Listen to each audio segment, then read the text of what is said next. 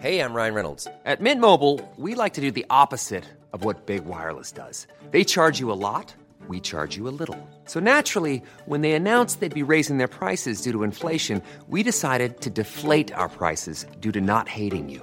That's right. We're cutting the price of Mint Unlimited from $30 a month to just $15 a month. Give it a try at mintmobile.com slash switch. $45 upfront for three months plus taxes and fees. Promo rate for new customers for limited time. Unlimited more than 40 gigabytes per month. Slows. Full terms at mintmobile.com.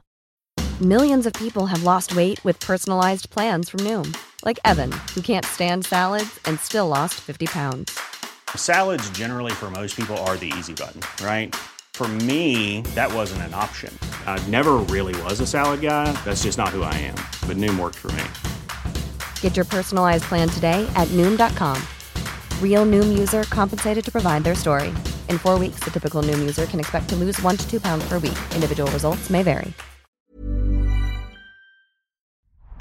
The New Statesman.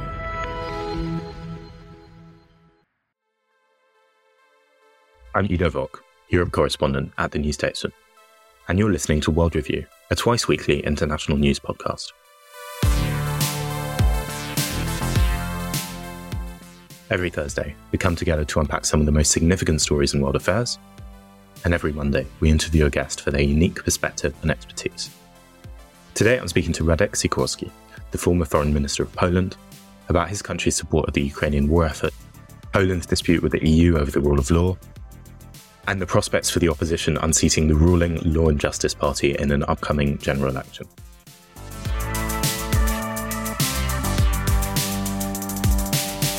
Okay, Mr. Sikorski, thanks very much for coming on the podcast. If I can start off with something quite topical, we've had the news recently in the past week as we're recording that several Western countries are delivering armored infantry vehicles to Ukraine. Uh, we've had decisions by France, the US, and Germany to, de- to deliver vehicles which are heavier than have previously been delivered, but not as heavy as tanks. And now we're hearing very strong noises from, from the Polish government that they would like to deliver Leopard tanks, German made tanks to Ukraine. But Germany seems to be more reluctant to deliver these than than some other countries backing Ukraine. What is your view on on this on these calls to deliver leopards to Ukraine? I understand that Poland has already delivered around 200 tanks to Ukraine, which is more than the UK has, or and about what the number of Leopard tanks that Germany has. I understand that the leopard issue is to do with creating a consortium of countries that own them, apparently around 2,000 in Europe as a whole. Uh, and if all of them gave up 20, 30% of what they have, that would be a substantial force, which Ukraine needs to re- retake territory. So you support the idea of delivering leopards to Ukraine? I think we should deliver everything that Ukraine needs to win this war. This is a completely unprovoked act of aggression by a stronger neighbor on uh, completely false pretexts, which have been condemned by the United Nations. Ukraine has every right to defend itself, and we have every right to help it defend itself. And Russia has a clearly a numerical superiority. It's terrorizing uh, Ukrainian cities. So anything we can do to help defend Ukrainian cities and help the Ukrainian army to restore the international borders of Ukraine, I think would be conducive to peace. That that Russia was a guarantor of Ukraine's independence and borders in the Budapest memorandum under which Ukraine gave up its nuclear weapons. And it seems like one of the reasons why this isn't being done is reluctance from Germany. And more broadly, I think there's a lot of mistrust towards Germany from some Eastern member states of the European Union, including Poland. You've spoken about this recently. What's your assessment of the state of German Polish relations?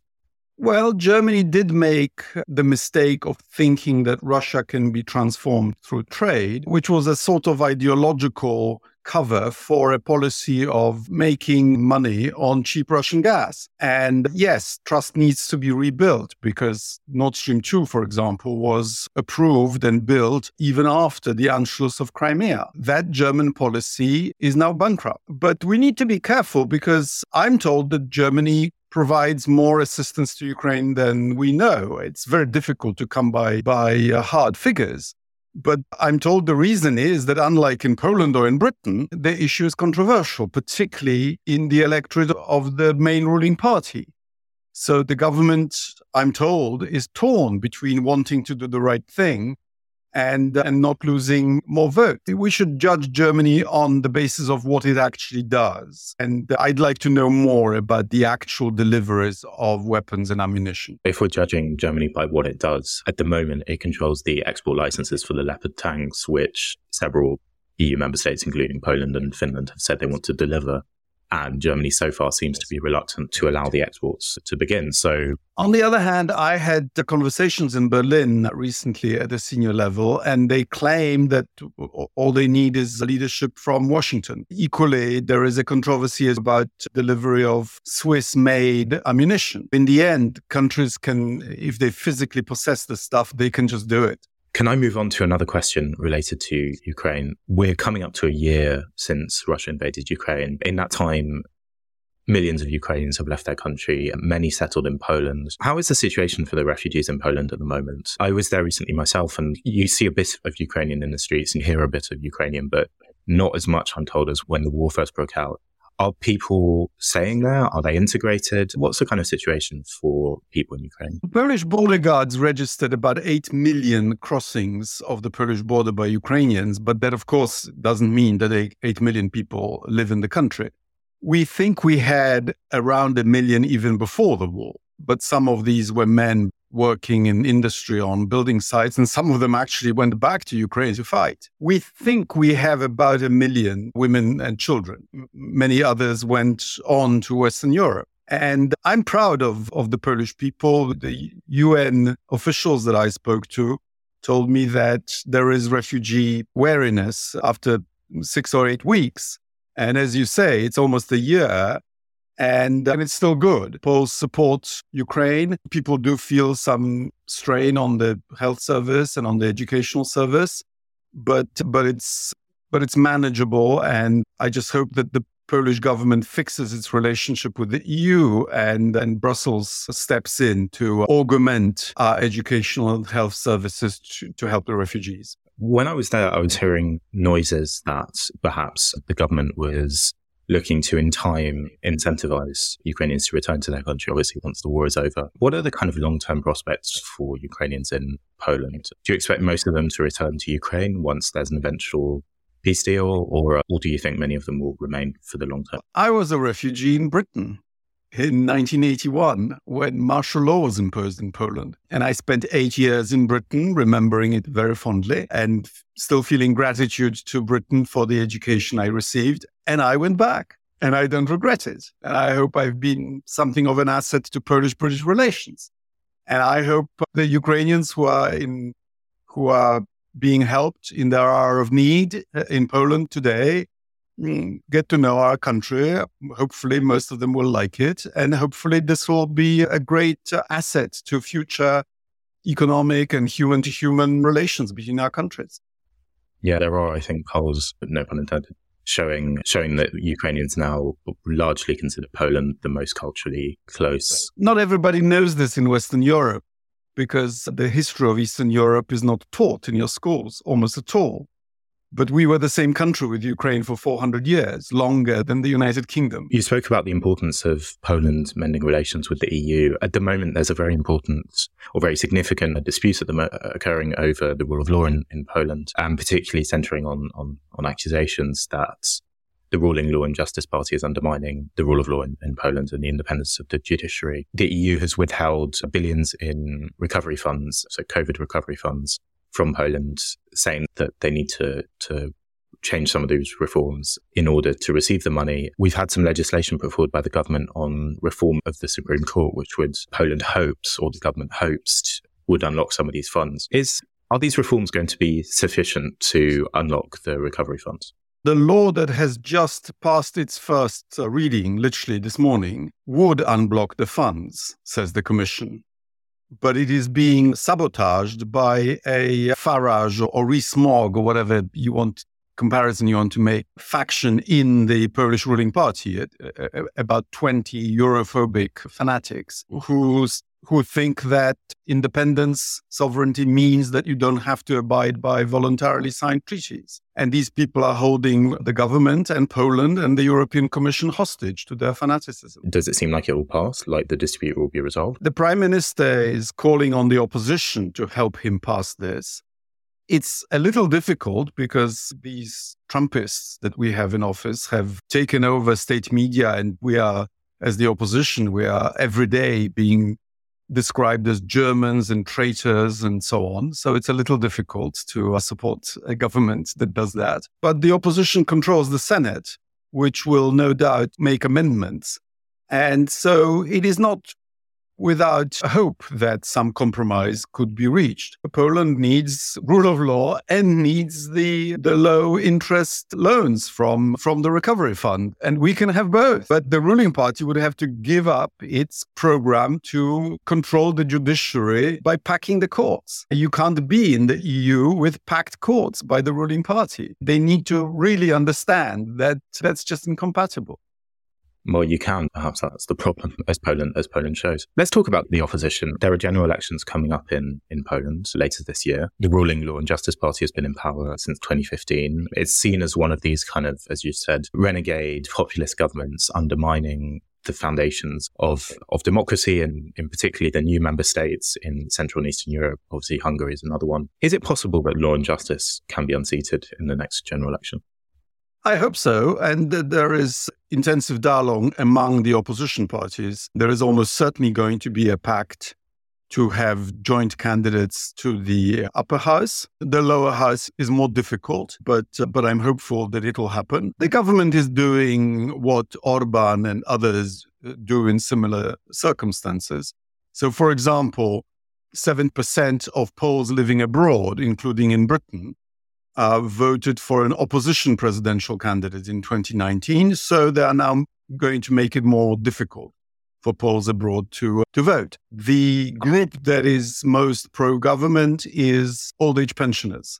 So they're increasing pensions and they are creating these additional electoral points at parishes, at churches. I don't think they will dare to to actually falsify the vote. But the playing field is already uneven. A, because the state media are being used in to, to literally just hound the opposition. Imagine the BBC taken over by Breitbart, and you get about the picture of what we're ha- having to deal with. And also, there is uneven access to state resources. Localities that vote for the government receive funds and, and state funds, and those who vote for the opposition are discriminated against. Democracy is not just uh, honest counting of the votes on the day. Democracy is a, a, competitive ecosystem in which the government can lose. Almost all opinion polls now show that um, that even if PiS receive the most votes, the opposition have a much bigger coalition capacity and therefore should be able to form the next government. Wherever you are in the world, if you're interested in global affairs, you can subscribe to The New Statesman in digital, in print, or both from as little as £1 a week. That's 12 weeks for just £12. That's one euro a week in Europe and just $2 a week in America. Just go to www.newstatesman.com slash podcast offer.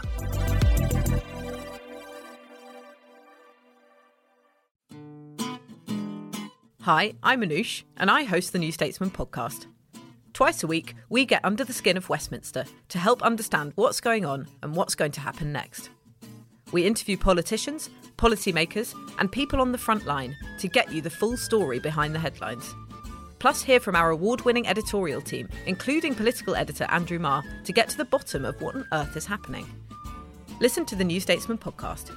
You can subscribe now wherever you get your podcasts.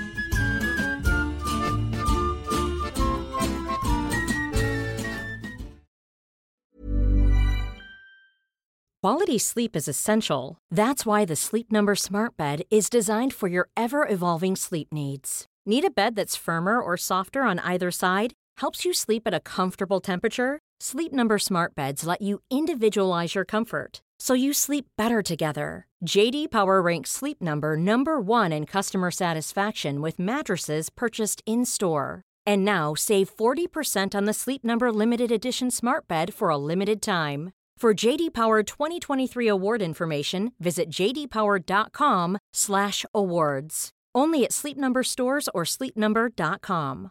This is Paige, the co-host of Giggly Squad, and I want to tell you about a company that I've been loving, Olive and June. Olive and June gives you everything that you need for a salon quality manicure in one box. And if you break it down, it really comes out to $2 a manicure, which is absolutely insane. It's also so easy to get salon worthy nails at home with Olive and June. The difference between how your nails used to look when you did them yourself and now with the Mani system is a complete game changer. The best thing about Olive and June too is it's a quick dry. Dries in about one minute, lasts for five days, and full coverage in up to one to two coats. Visit oliveandjune.com slash perfectmani20 for 20% off your first system. That's oliveandjune.com slash perfectmani20 for 20% off your first system.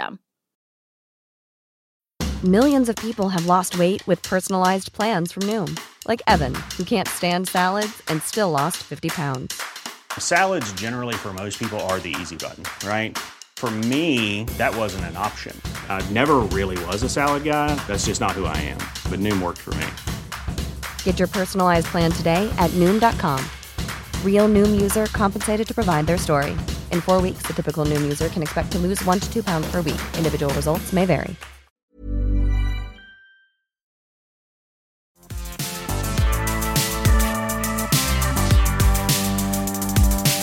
Having said all that, of course, democracy is more than just the vote on, on, on the day of the election, but there, there are all these kind of well documented state capture by, by law and justice, as you said.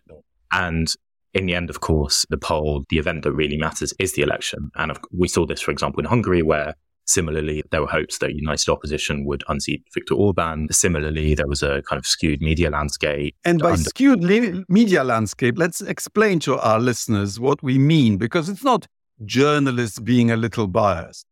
It's the Russian model. So Poland's largest company, the petrochemical monopoly, buys up all the regional papers, for example, and puts party placements as editors in chief.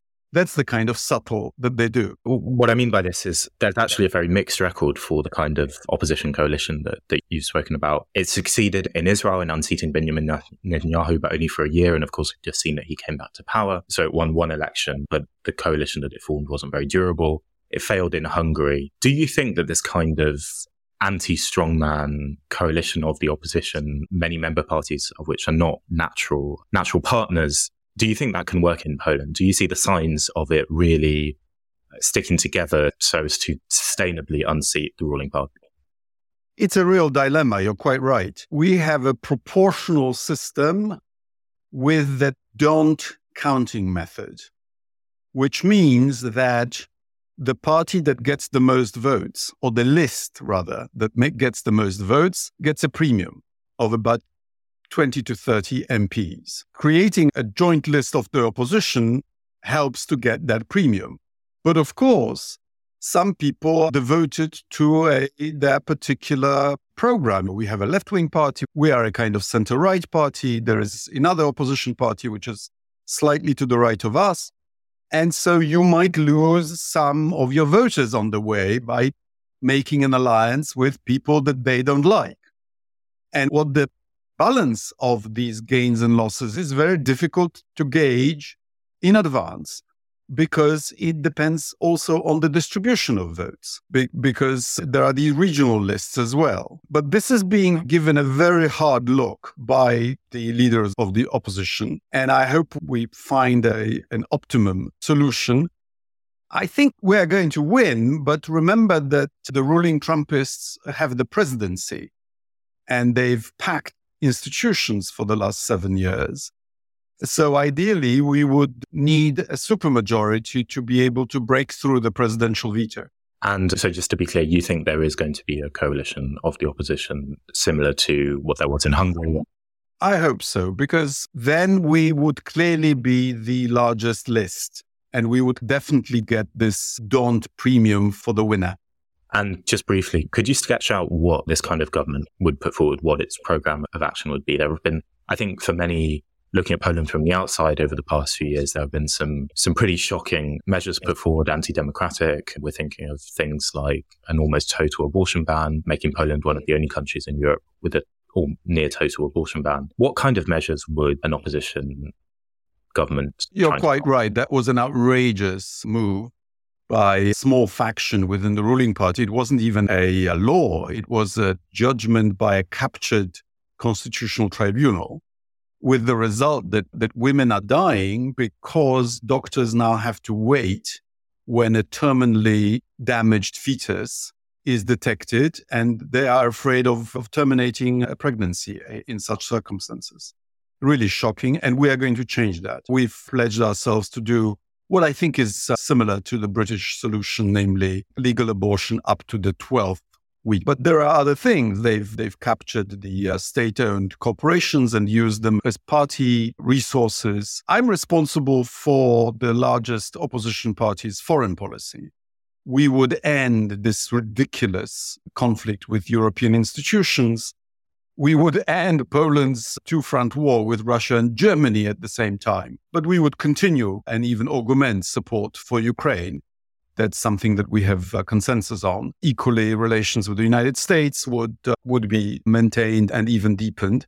And I think Poland would be more influential in programming the policy of the entire European Union when we are in compliance with ECJ judgments and, and we're not under sanctions. Because on, on the policy towards Russia and Ukraine, Poland has been vindicated. We were right to have protested against the construction of Nord Stream, and we were right to have warned Western Europeans against Putin.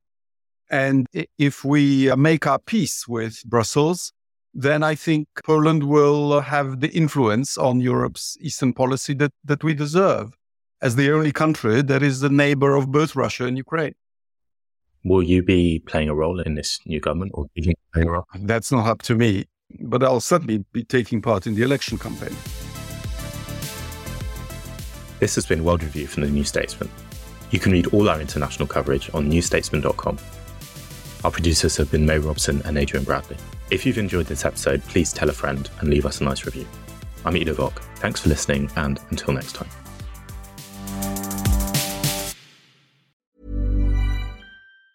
Planning for your next trip? Elevate your travel style with Quince. Quince has all the jet setting essentials you'll want for your next getaway, like European linen, premium luggage options, buttery soft Italian leather bags, and so much more. And is all priced at 50 to 80% less than similar brands. Plus, Quince only works with factories that use safe and ethical manufacturing practices. Pack your bags with high-quality essentials you'll be wearing for vacations to come with Quince. Go to quince.com/pack for free shipping and 365-day returns. Cool fact: A crocodile can't stick out its tongue. Also, you can get health insurance for a month or just under a year in some states. United Healthcare short-term insurance plans, underwritten by Golden Rule Insurance Company, offer flexible, budget-friendly coverage for you. Learn more at uh1.com.